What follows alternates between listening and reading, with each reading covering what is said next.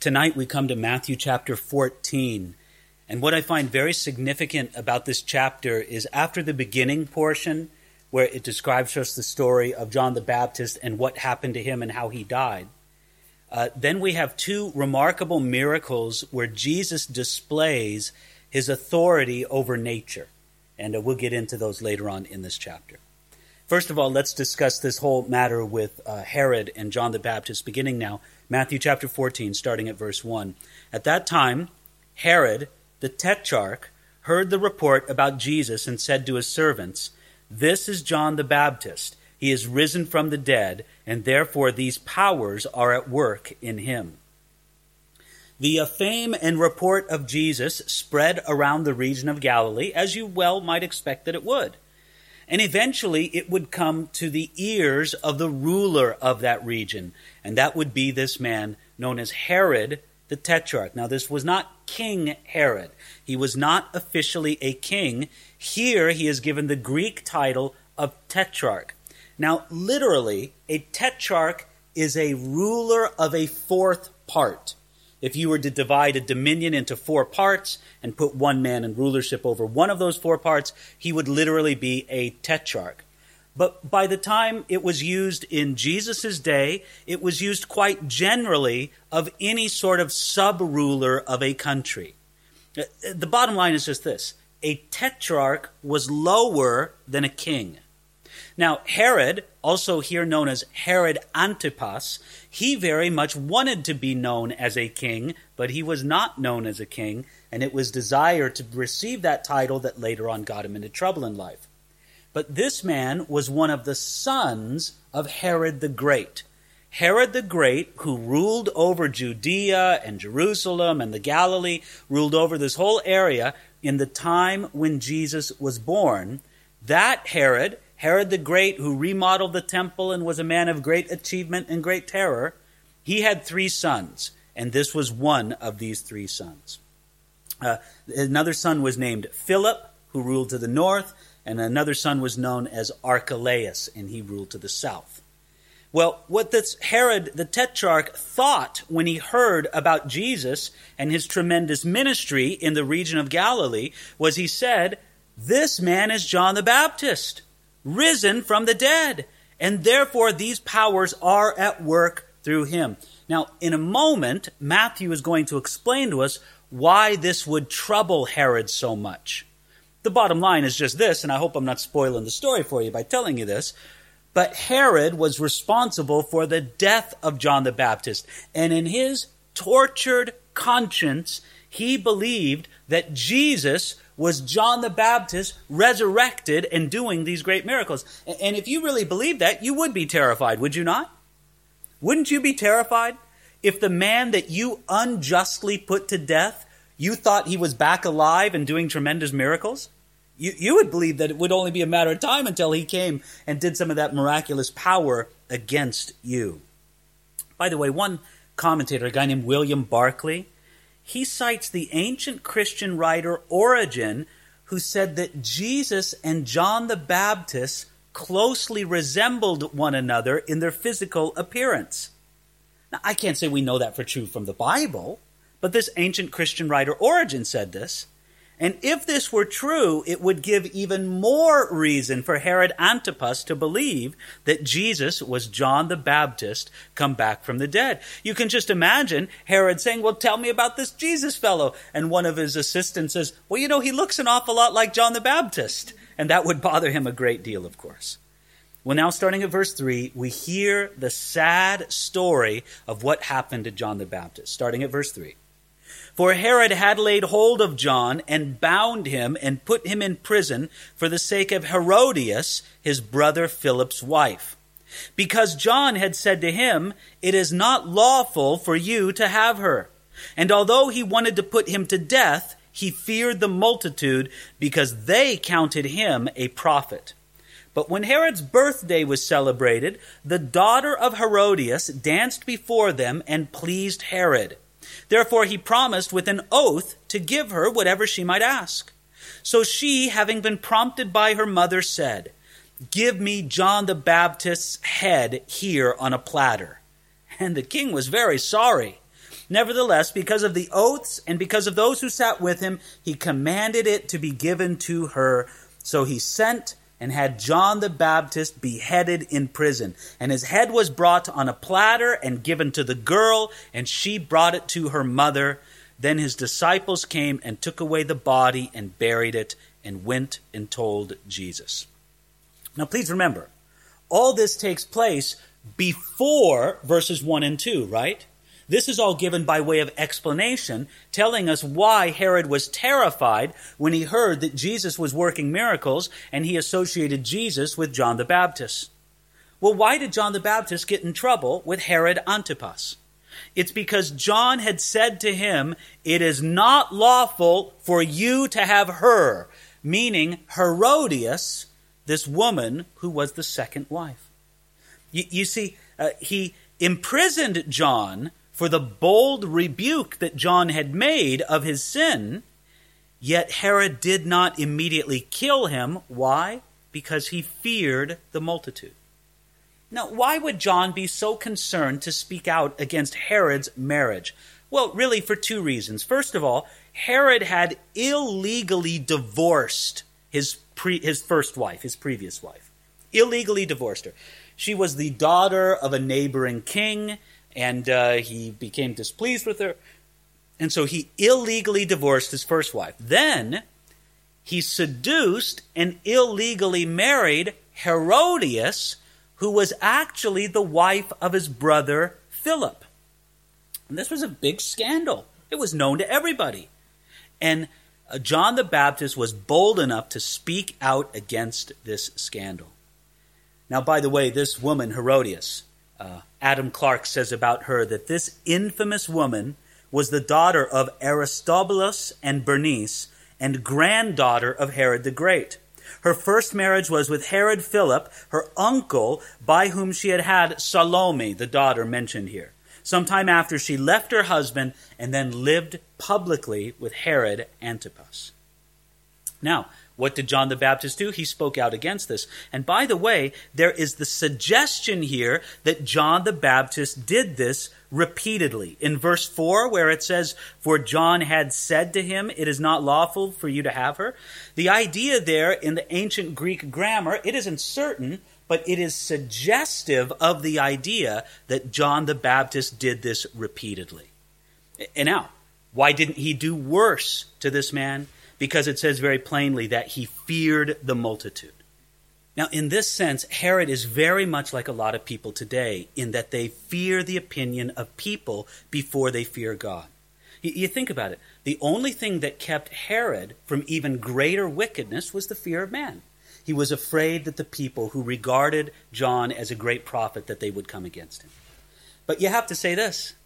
Herod seemed to fear his wife Herodias even more than he feared the multitude. Because what did he do? He arrested John based purely on the evidence, or purely on the prompting, I should say, of Herodias. I like what this old Puritan commentator, John Trapp, says about this. He says of Herodias over Herod, it says, "She ruled him at her pleasure as Jezebel did Ahab. But it never goes well when the hen crows." I like that saying from John Trapp. It never goes well when the hen crows. Well, in any regard, you see what happens following in the verses. It says there that the daughter of Herodias danced before them and pleased Herod. And you can just sort of picture this whole scene, right? Herodias' daughter shamelessly dances before Herod and the friends, winning favor in a very special request. Now, we know here that in the text, verse 11 specifically, the daughter of Herodias is described as a girl. Now, don't think from that she was a cute little girl. Girl was a term there, the precise Greek word, could be used of someone of a marriable age. She was at least a teenager at this time. And the dancing of a mere girl would have been no entertainment to these partiers. The very treat in it all lay in the fact that there was something indecent in her dance. William Barclay says that the dances in which these girls danced were suggestive and immoral. For a royal princess to dance in public at all was an amazing thing. And so in response to this, Herod, probably drunk there with all the guys, he promises her anything that she wants. And what does she ask for? Instructed by her mother, she said, "Give me John the Baptist's head here on a platter." Now, this request of Herodias shows that she had planned to do this for some time. She knew her husband, she knew the situation, and she knew that she could get what she wanted this way. And by the way, might I say that she was shrewd enough to demand that it be done immediately while the guests were still there at the party, right? That was an essential part of the request, that it has to be done now before, Herod, you sober up, before you're not under the influence of your friends around there who would demand that you do this, while you're still excited over the voluptuous dance. Even though Herod regrets this, it says right there in the text, verse 9, that the king was sorry. Nevertheless, because of the oaths and because of those who sat with him, he commanded that the head be given to her. Herod was afraid to go against his wife. He was afraid to lose face before his friends. And therefore, he did something, you should say here, that he knew was wrong. Don't you see this in the text here? It's very fascinating. Herod knew what he was doing was wrong. There was no question about it. Nevertheless, he said, "I made an oath to do it, therefore I must do it." Now, friends, do you see the real logic or the lack of logic in that? I made a promise to do something evil, therefore I must fulfill the promise. No! Rash promises or even oaths are no excuse for doing something wrong. The promise is null, it's void, because no man has a right to promise to do something wrong. And what's very interesting here is Herod, like a lot of weak men, he feared to be seen as weak, and therefore he goes through and he fulfills this promise. And you can just see it. The whole tone of the section is that there it is, right there in front of the whole crowd of banqueting partiers. There is the actual head of John the Baptist being brought on a platter. It's a gruesome scene. But Herodias was filled with joy. She looked at the mouth of John the Baptist and she said, "That mouth is never going to speak against me again." She looked at the eyes of John the Baptist and said, "Those eyes are never going to look through me and through my sin ever, ever again." Now, you should think about this. Herod and Herodias ended up having a terrible end. In order to take his brother's wife, Herodias, Herod first put away his first wife, who was a princess from a neighboring kingdom to the east. Now, her father, the father of his first wife, was so offended that he came against Herod with an army and defeated him in battle. Then his brother Agrippa accused him of treason against Rome, and eventually he was banished into the distant Roman province of Gaul. And in Gaul, Herod and Herodias committed suicide. That was their end. Well, what happened though with John? It says in verse 12, "Then his disciples came and took away the body and buried it and went and told Jesus." I like a little comment that Charles Spurgeon made on verse 12. I found it fascinating because I didn't see it before. He says, it's important to notice that it doesn't say that they buried John, because they couldn't bury John. John lived on and nobody could stop him. What does it say they buried? They buried his body. The real John was not there. The real John had gone on to a greater reward. So because of all this, verse 13, "When Jesus heard it, he departed from there by boat to a deserted place by himself. But when the multitudes heard it, they followed him on foot from the cities." Now again, I want you to understand, Jesus did not leave the area because of cowardice. In other words, he hears the news that Herod Antipas is against him, that he fears that Jesus is John the Baptist come back from the dead. And when Jesus hears about this, when he hears about the death of John the Baptist, he says, "I have to leave the region." But again, he doesn't do this out of cowardice, I would say, but instead out of an understanding of the Father's timing and prophetic timing. So what happened? When the multitudes heard about it, they followed him on foot. Now, don't you think it's interesting? Jesus could escape the potential violence of Herod, but he couldn't escape the attention of the multitudes. He could not be hidden from the people. And the religious leaders opposed Jesus. The political leaders now oppose Jesus, but he's still popular with the multitudes. The multitudes are seeking after Jesus as strongly as ever. Verse 14, and when Jesus went out, he saw a great multitude, and he was moved with compassion for them and healed their sick. When it was evening, his disciples came to him saying, "This is a deserted place, and the hour is already late. Send the multitudes away that they may go into the villages and buy themselves food." But Jesus said to them, "They do not need to go away. You give them something to eat." Now, Jesus, at this point, you would have the feeling that he just wants to be away from the crowds, right? Why won't you leave me alone? But that's not Jesus' attitude at all. Instead, verse 14 tells us that he was moved with compassion for them. The great compassion of Jesus that prompted him to heal the multitude also moved upon him to provide for their needs of food. And he did this all the way till evening. His gracious compassion for the demanding crowds was genuinely remarkable. And Jesus says to the disciples, well, it's time to give them something to eat. What should we give them? Don't you notice that Jesus seems to have a lot more compassion for the multitudes than his disciples did? You know, Jesus and the disciples could have made a lot of legitimate excuses. Well, this isn't the right place to feed them. This isn't the right time. That the people can take care of themselves. Indeed, you should know that there was no expectation that Jesus would feed this multitude. None whatsoever.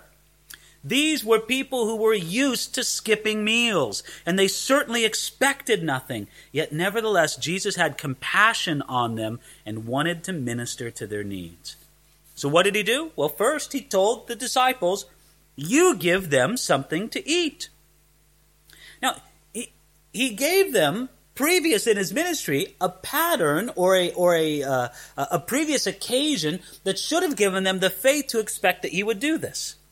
You know, one of the first miracles that Jesus did in the presence of his disciples was the miracle of creating water into wine at the wedding of Cana. Now, you know what? The one who did that conceivably could very well provide bread for a multitude as well.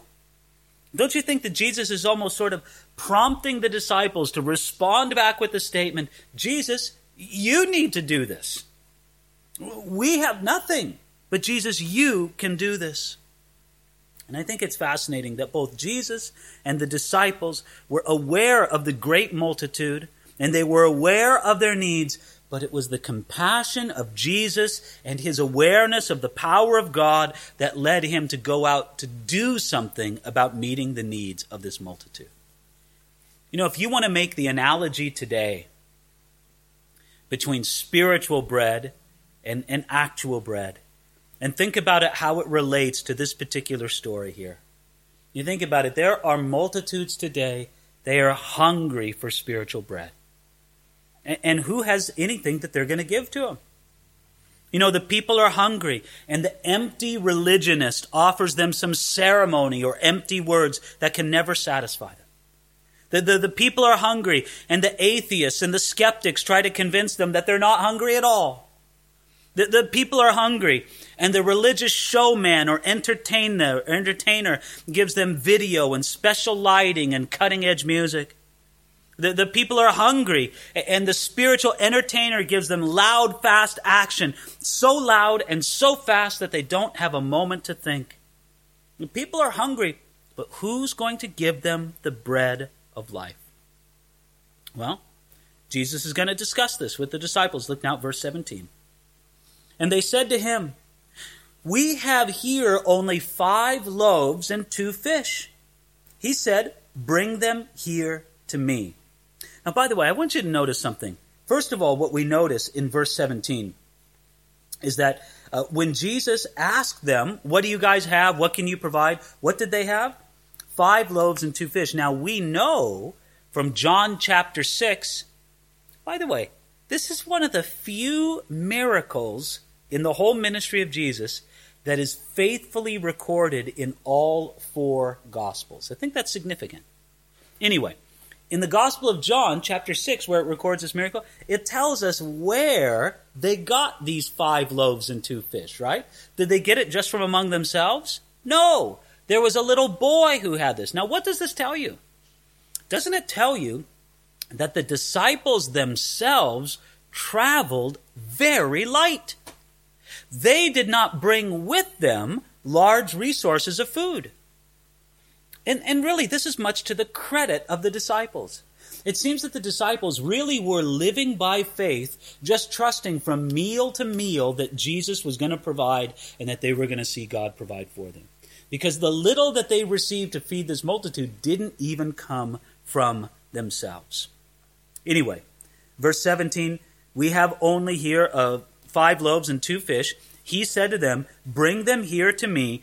Then he commanded the multitudes to sit down on the grass, and he took the 5 loaves and the 2 fish, and looking up to heaven, he blessed and broke and gave the loaves to the disciples, and the disciples gave to the multitudes.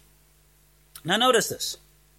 There they are. Jesus says, okay, give me the 5 loaves and the 2 fish. That's enough. I can do something with this, Jesus thinks. And then what did he do? He commands the multitude to sit down on the grass. I want you to understand that there is the very strong suggestion here that this is more than Jesus just putting food in their stomachs. If it was really all about just putting food in their stomachs, they could have eaten standing up.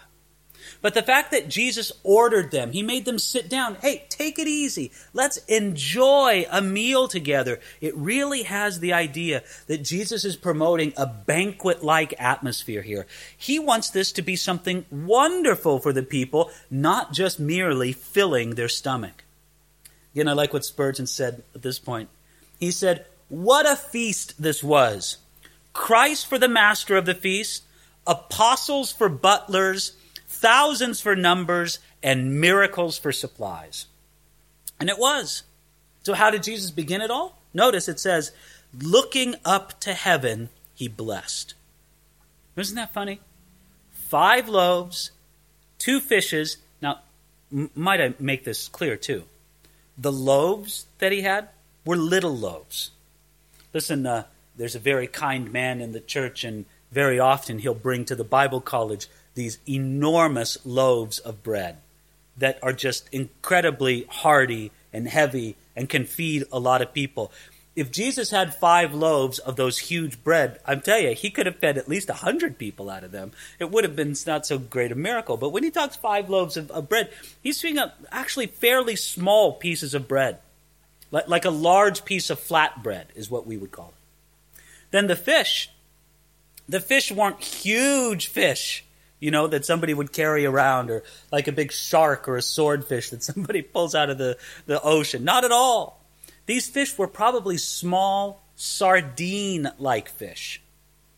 So the more you know about what these 5 loaves and 2 fishes were, you realize what a humble meal this was. This was basically enough for one person, right? This one little boy. This was a proper meal for one person. And Jesus is there holding a proper meal for one person with more than 5,000 people to feed. And what does he do? He thanks God, his Father, for what he has. You know, I always think that's a beautiful place to start. Always to thank God for what you do have. And he may have prayed a very familiar Jewish prayer before the meal. This is what he may have prayed. "Blessed art thou, Jehovah our God, King of the universe, who brings forth bread from the earth." That was a very traditional Jewish prayer to pray before a meal, to thank God for the food that you're about to partake of. And so what did he do? He blessed, he broke, and he gave the loaves to the disciples, and the disciples gave to the multitudes. Isn't it interesting? Jesus would break off a piece of bread, and seemingly just break off and keep breaking off and keep breaking off and keep breaking off. And then the same thing with the fish. Here, break a fish in half. Here's a fish. Here's a half a fish. And it just kept multiplying. It was an obviously dramatic, miraculous provision of food. And this miracle displays Jesus' total authority over creation. Listen, If the power to create this much food is in your hand, why not just send the bread out dancing over the air to the individual people? But Jesus didn't want to do that. Well, why not just clap your hands and the whole meal appears right before each person as they sit? But Jesus had no interest in doing that. He wanted to use the hands of the disciples even within this miracle.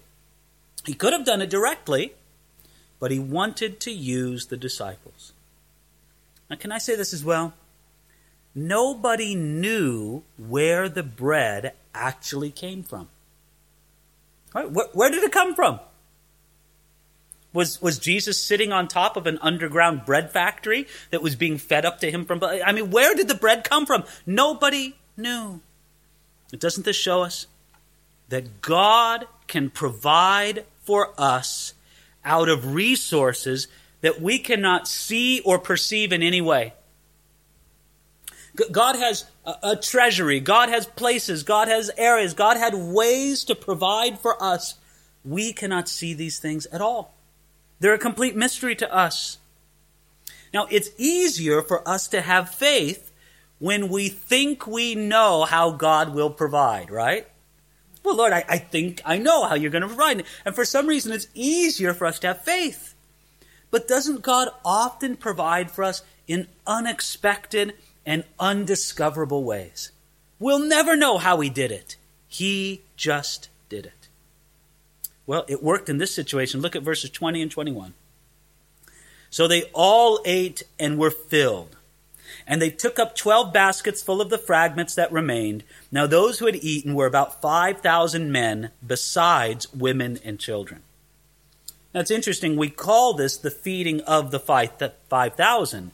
But when you think about it, it was much more than 5,000, was it not? I mean, it could have been as many as 15,000. I mean, look, at most church meetings you go to, there's not more men than women, right? So even if you would say that there was equal number of women to men, that would make 10,000. And if you just had one child for every, man there, that would be another. That would be 15,000. This was much more than 5,000, but we just commonly call this event the feeding of the 5,000. And how were they fed? You saw it there in verse 20. They all ate and were filled. Not only was God's provision abundant, they were filled with as much as they wanted. This was an all-you-can-eat feast, and then afterwards, there was more left over than they ever started with. They took up 12 baskets full of the fragments that remained. God did not want the leftovers to go to waste. I think it's wonderful. Here you see God instructing that wise administration be used over his resources. How easy it would have been to say, oh man, if Jesus can do this, who needs to keep the broken pieces of bread? Right? Who needs to keep that half loaf of bread? Because Jesus can just create all he wants. Just let the birds eat the half loaf of bread. No, collect it all. And they did, and it filled up 12 baskets. So this is a radical, wonderful miracle. The prominence of this story, as I said before, recorded in all four Gospels, shows that both the Holy Spirit and the early church thought that this story was important, and important as more than just an example of the miraculous power of Jesus. This story shows us several things. It shows us that Jesus could feed the people of God just as Israel was fed in the wilderness. In these days, there was a common expectation that the Messiah would restore the provision of manna, that when the Messiah came, manna would be resumed in Israel. And this added to the messianic credentials of Jesus, not that he brought forth manna, because that actually turned out to be a wrong expectation, but what Jesus actually did was miraculously provide bread for this multitude on this occasion. Secondly, it shows us that Jesus had compassion and care for the people of God, even when we might have expected that his patience would be exhausted. Wouldn't you expect that Jesus would just say, look, just get away from me. The crowd can go home as soon as they can. But no, instead, he had compassion and care for the multitude. It also shows us that Jesus chose to work through the hands of the disciples, even when it was not essential to the immediate result. There wasn't anything Let me put it this way. The disciples did not make the bread any better. The disciples did not make the fish any better. But Jesus still wanted them to participate in this miracle. And I think we can also say that this is sort of a preview example. It's a short clip of coming attractions of the great messianic banquet that the Messiah will enjoy with his people. This is what we're told. We're told that there's going to be a great wedding feast in heaven, right? One day we're going to sit down to a great big meal with Jesus, and he's going to provide for his people in a wonderful way. We will be part of that, and this particular occasion is sort of a preview of that. And then I could also say one more thing before we go on to the next section. The feeding of the 5,000 also gives us three principles regarding God's provision. First of all, thank God for what you have and use it wisely. That's what Jesus did. Thank God for what you have and use it wisely. Secondly, trust God's unlimited resources. God has unlimited resources. You can trust in God's unlimited resources. Third, don't waste what he gives you. Whatever God gives you, don't waste it. All right, now let's go on here. Starting at verse 22. Immediately Jesus made his disciples get into the boat and go before him to the other side, while he sent the multitudes away. And when he had sent the multitudes away, he went up on the mountain by himself to pray. Now when evening came, he was alone there. The boat was now in the middle of the sea, tossed by the waves, for the wind was contrary. So, after this whole occasion, with the multitudes being fed, it's getting towards nightfall now. The multitudes have had their food. They've collected the 12 baskets of leftovers from the great feast that they had. And Jesus, what does he do? It says he made his disciples get into the boat. And there's very much really the sense here of Jesus compelling his disciples, listen, you have to do this. You have to get into the boat and go on ahead of me around the sea. Jesus was going to go up and pray up on the mountain by himself. So he felt that it was important for himself and his followers to leave the area quickly. Now, why? Well, I think there's a few reasons. First of all, Jesus felt it was important because he wanted to be alone and pray.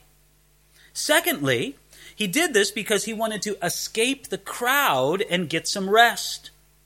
And then thirdly, he did this because he wanted the crowd to disperse, to go away, so that he could avoid what we might call a messianic uproar. Now, what do I mean by that?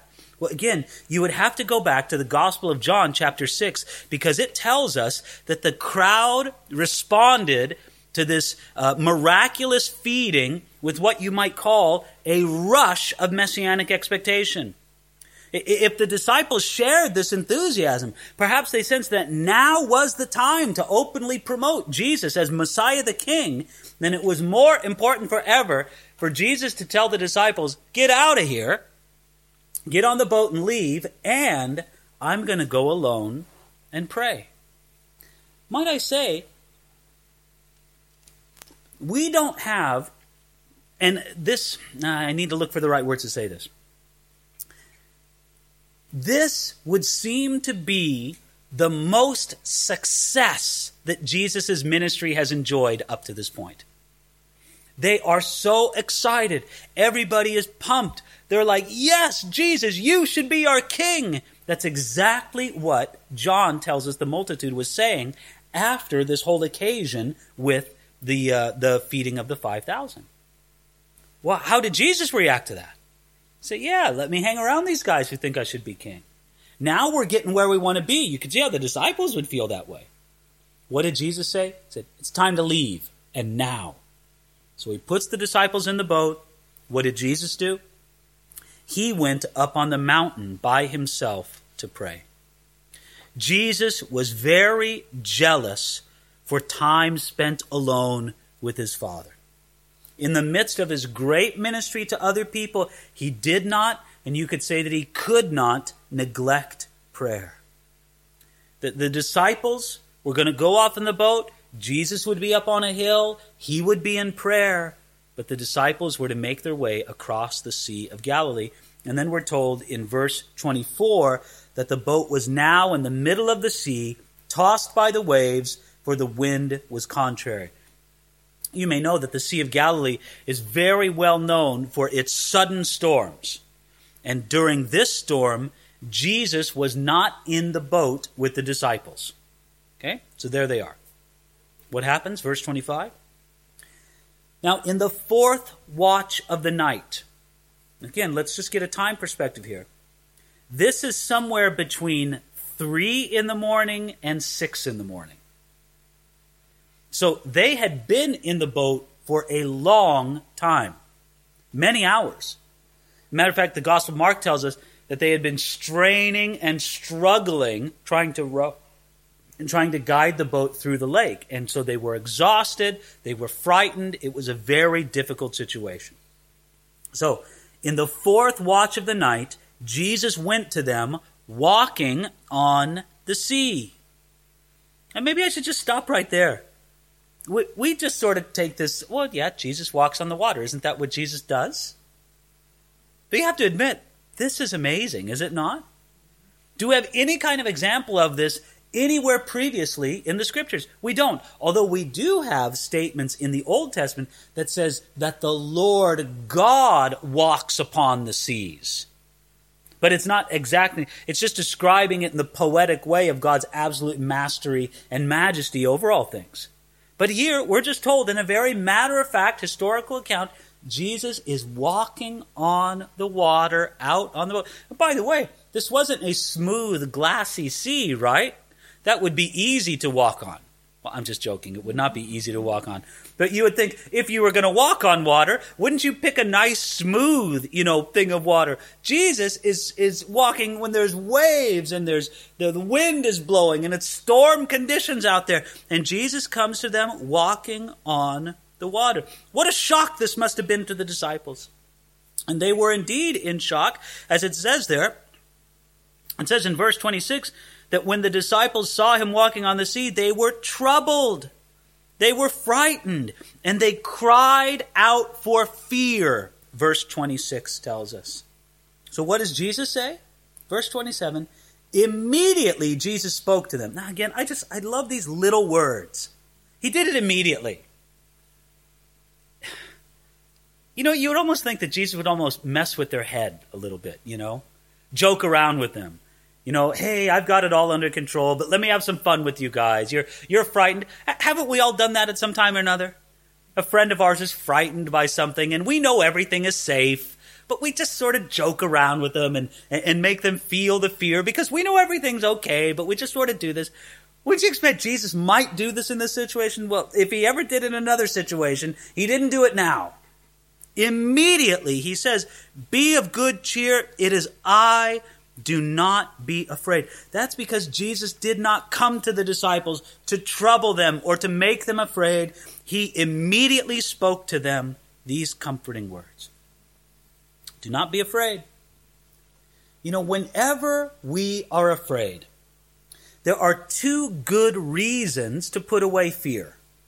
One reason is maybe the thing that you're afraid about, the problem that you're afraid about, maybe it's not so bad as you think it is, right? You think that the problem is very, very bad. Maybe it's not as bad as you think. The second reason is that even though the problem may be real and it may be as bad as you think it is, there may be an even greater solution and help right at hand to help you through this problem. Well, wouldn't you say that both of these things were true for the disciples? They felt that they were close to death on this occasion. So, their problem was not as bad as they thought it was. And what's more, is even though the problem was real to some extent, there was a tremendous solution that they knew nothing about. Think about it. Did they have any reason to believe that Jesus would come to them walking on the water? And when they did see Jesus, did they have any reason to believe that Jesus would instantly calm the storm in the way that he did? I don't think that they had any reason to believe that. And therefore, they were afraid. And here in verse 28, we get into one of the most interesting occasions and fascinating occasions in the whole gospel. Let's look at it together. And Peter answered him and said, "Lord, if it is you, command me to come to you on the water." And we should just stop right there and notice that Peter actually said something more along the lines of, "Since it is you."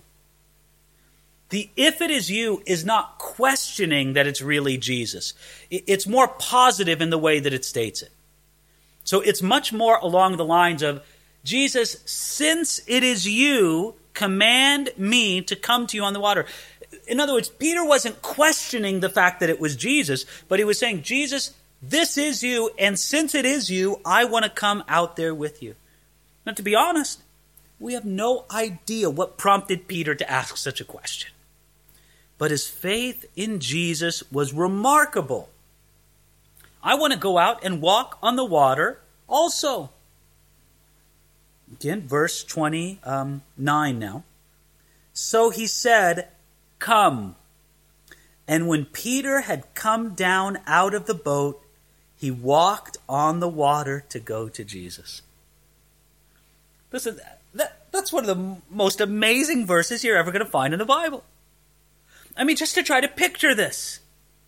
A man seeing Jesus walk on the water in the midst of a storm, and he has faith bold enough to climb out of the boat and to put his foot down into the water and put his weight down on there, and he can't believe it. He is being supported on the water. Everything this man knew. Now, Peter was a fisherman, was he not? Did he know water pretty well? Did he know this great Sea of Galilee pretty well? He did. And for him to think, "I can't believe it, I'm walking on the water," and he begins to walk, and you could just picture in his mind, how does someone even walk on the water? You know, what kind of steps do you take? Do you take little steps? Do you take big steps? Do you take bold steps? Do you take cautious steps? Do you have to step up the little swells and down the little waves and this and that? How do you even do this? But Peter did it. And it's wonderful that it also says in the verse there that he walked towards Jesus. He walked on the water to go to Jesus. This is just wonderful. It's amazing for us to think about this. And then, verse 30. But when he saw that the wind was boisterous, he was afraid. And beginning to sink, he cried out, saying, "Lord, save me." Now, Peter walked on the water, but he feared the wind. Isn't that strange? I mean, look, Peter had been in the midst of that wind for hours. The wind was nothing new. The storm was nothing new. Yet in the very midst of doing something amazing with Jesus, and you might say for Jesus, he's walking towards Jesus. In the midst of all of that, it's the old familiar storm that distracts him, and he begins to sink. I just love that wording. Man, I would just love to see this with my own eyes. Because it says he began to sink. Now, wouldn't you think that walking on the water is pretty much an all or nothing proposition, right? Either you're walking on the water or you're sunk.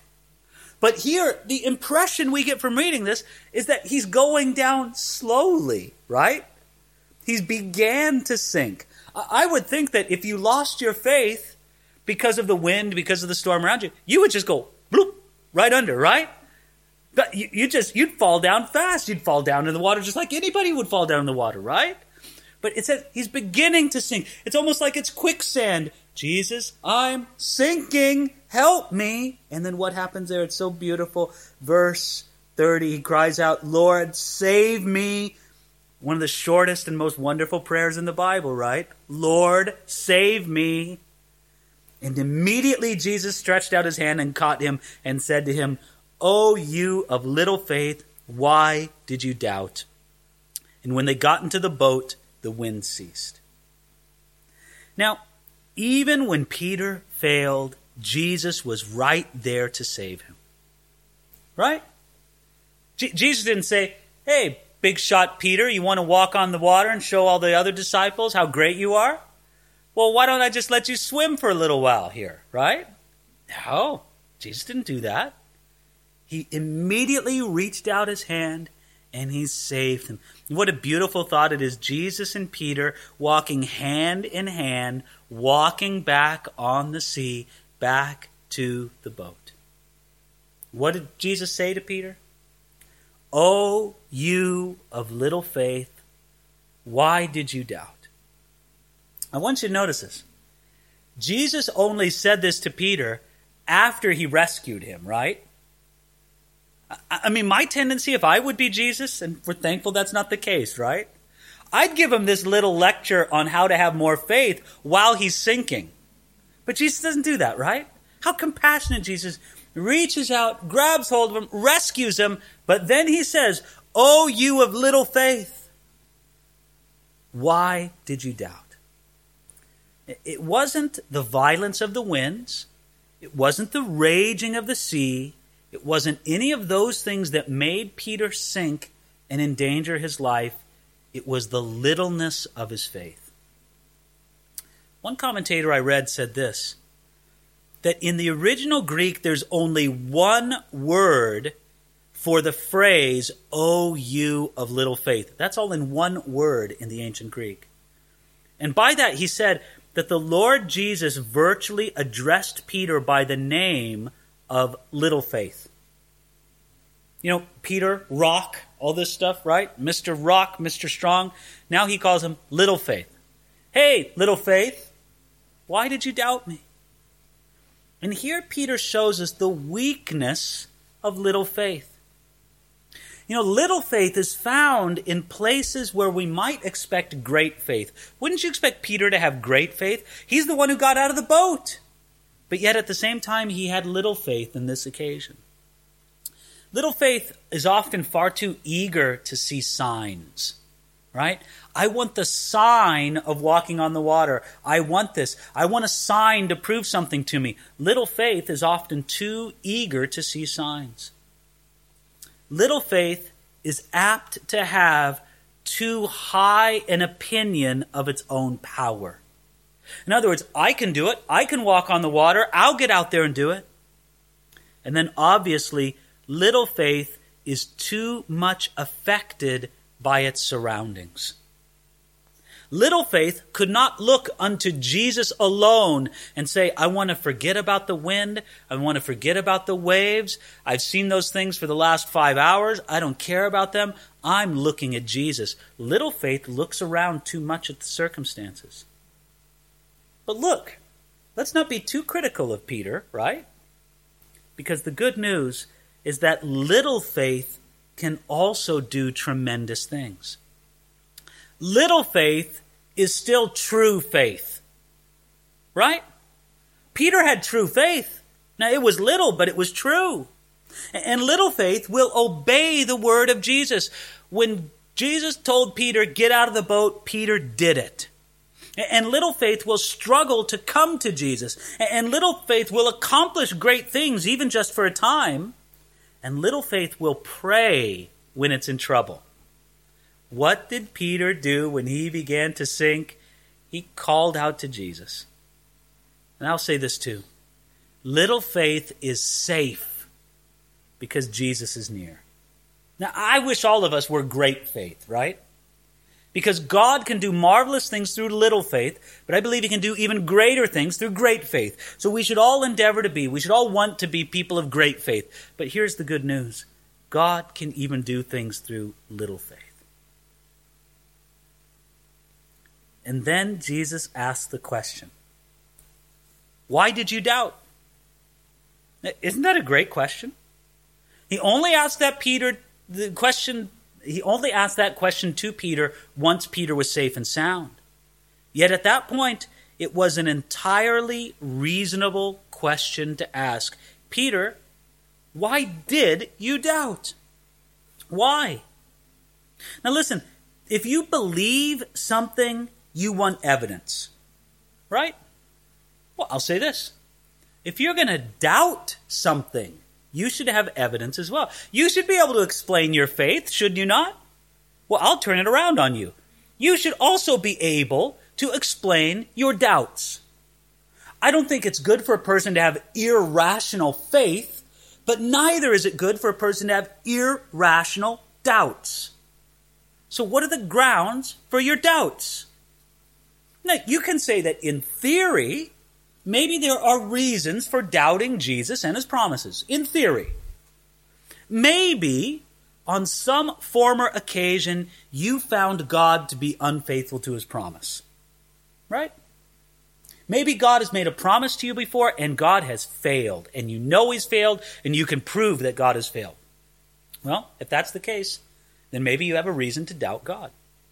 Or maybe you have met some old follower of Jesus and they have solemnly told you, listen, I've walked with Jesus for 50 years and I can tell you, you can't trust God. If you ever experienced that, that might be a reason to doubt.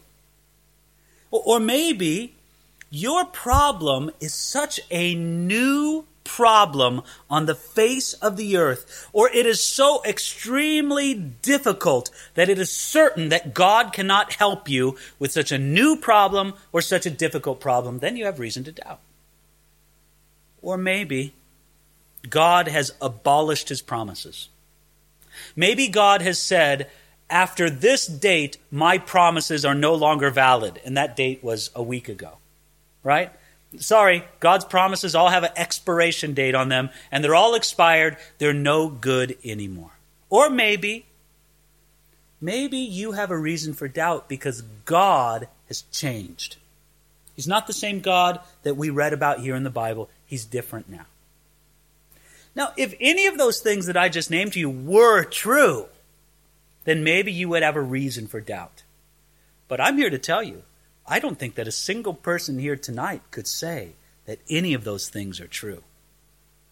I don't know if any of you can say that on former occasions you have found God to be unfaithful to his promise, and you can prove to me that God doesn't keep his word. I don't think there's anybody here who has met some old saint who has walked with Jesus and trusted him for 50 years, and now will look you in the eye and tell him, don't you trust God? Don't you trust Jesus? None of us can say that we have a problem that is so new or so difficult that God can't figure it out. And none of us can say that God has ended or abolished his promises. And none of us can say that God has changed. You see, what I want you to do is think through your doubts. If you have a logical reason for to keep on to your doubts, then keep them. But the bottom line is you don't. You don't have a logical reason. Our doubts are unreasonable. Here's a quote from Spurgeon. He says, if there be reason for little faith, then there is evidently reason for great confidence. If it is right to trust Jesus at all, why not trust him completely? Right? Can anybody say, well, I have reason to trust Jesus a little bit, but not in everything? No. If there's reason to trust Jesus a little bit, then there is reason to trust him for everything. If you believe, then why doubt? And if you have faith, then why little faith? If you have doubt, then why believe? And if you believe, then why doubt? It's a tremendous question.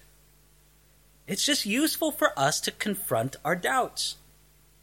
Was there any good reason for your doubt? Was there any good excuse for it? And then here's the really killer question that hits me. Did any good come from your doubting God? None at all. Why did you doubt?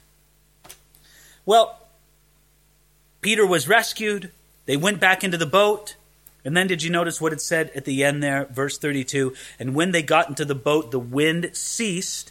Then those who were in the boat came and worshipped him, saying, Truly you are the Son of God." They moved very quickly from fearing the storm to worshiping Jesus. And this was a very logical reaction, considering the power Jesus showed in walking on the water and the love that he showed in taking care of a sinking Peter. This is the very first time in this gospel that we meet with such a plain declaration from the lips of the disciples, "You are the Son of God." There's been references to this idea before, but this is the most straightforward and plain declaration of that we have seen thus far. All right, let's end the chapter now, starting at verse 34. "When they had crossed over, they came to the land of Gennesaret." Well, I need to just stop right there at verse 34. The Gospel of John tells us that this crossing over was miraculous. As Jesus got into the boat with them, miraculously, the boat was instantly carried over to the other side. It was like what you might call a horizontal rapture. Went from one place to the other place immediately. Now, Gennesaret was a region, it wasn't a town, it was a region on the western shore south of Capernaum. This was a return to the territory of Herod Antipas. So don't think that Jesus was so afraid. "Oh, I'm so afraid of what Herod Antipas did to John. I can't do anything." No. Jesus only went out of the region for a short time. He came right back. Jesus was not afraid of Herod Antipas. And then what happened there? It says, "And when the men of that place recognized him," I'm reading from verse 35, "and when the men of that place recognized him, they sent out into all that surrounding region, brought to him all who were sick, and begged him that they might only touch the hem of his garment, and as many as touched it were made perfectly well." Even the hem of Jesus' garment provided an important point of contact for their faith. And I think it's important for us to understand this. Don't think that there was anything magical about Jesus, right? You touch him, you're healed. No, what it was that the people really believed that Jesus had healing power, and they really believed that all they had to do was make contact with him to receive that power. And God blessed that, so that even those who touched the hem of his garment were healed. And there are unusual things in the Bible like this. Like the sweatbands of Paul in Acts chapter 19, or the shadow of Peter in Acts chapter 5, Jesus' hem provided a physical object that helped them to believe God for healing at that moment. But now Jesus is back, ministering among the multitudes. Let me conclude with one last thought here. Look, this chapter is remarkable because it shows us two amazing miracles over the power of nature, right? Any man who can take 5 loaves and 2 fishes and use it to feed something like 15,000 people, that's a man with miraculous power over created things, right? Then you have Jesus walking on the water and enabling Peter to walk on the water as well. That is power. And he could calm the storm as well. These are radical miracles over the created order. Now, that is the greatness of the Jesus we serve. And we just need to remember that. Jesus is not bound. God is not bound by the normal rules of life as we see them. He can provide, he can work, he can do his will among us in completely unexpected ways. Now, I don't know about you, but I need to hear that. Because it's easy for me to just look at things the way they are and say, "Man, Lord, I don't see how this could ever change. I don't see, Lord, how this will ever change." And sometimes I'll feel the Lord stirring my heart to faith in an area like that, but I almost don't want to believe it. "No, Lord, you can't do that. You won't do that." God is trying to stir my heart to faith, and I'm sort of arguing with him, "Lord, you can't do that. Well, I need chapters like this to remind me. Now, I'm not trying to say God does everything you want him to do. I'm not saying that God can do everything that you can dream up in your head. But when God prompts you to believe for something, when he gives you the gift of faith for something that seems too big or too amazing, you remember the God you serve as reflected in Matthew chapter 14. That God can work these miracles in our life as well. Well, Father, that's our prayer, that we would remember that you are a God who is unlimited in his power and his goodness and his glory. And we're so grateful that you have chosen to use that power and that goodness and that glory for us and on our behalf. Thank you, Jesus. We feel fed by your word. We feel the exhilaration of seeing you walk in the midst of the storm. Thank you for being our God, and thank you for ministering unto us. In Jesus' name, amen.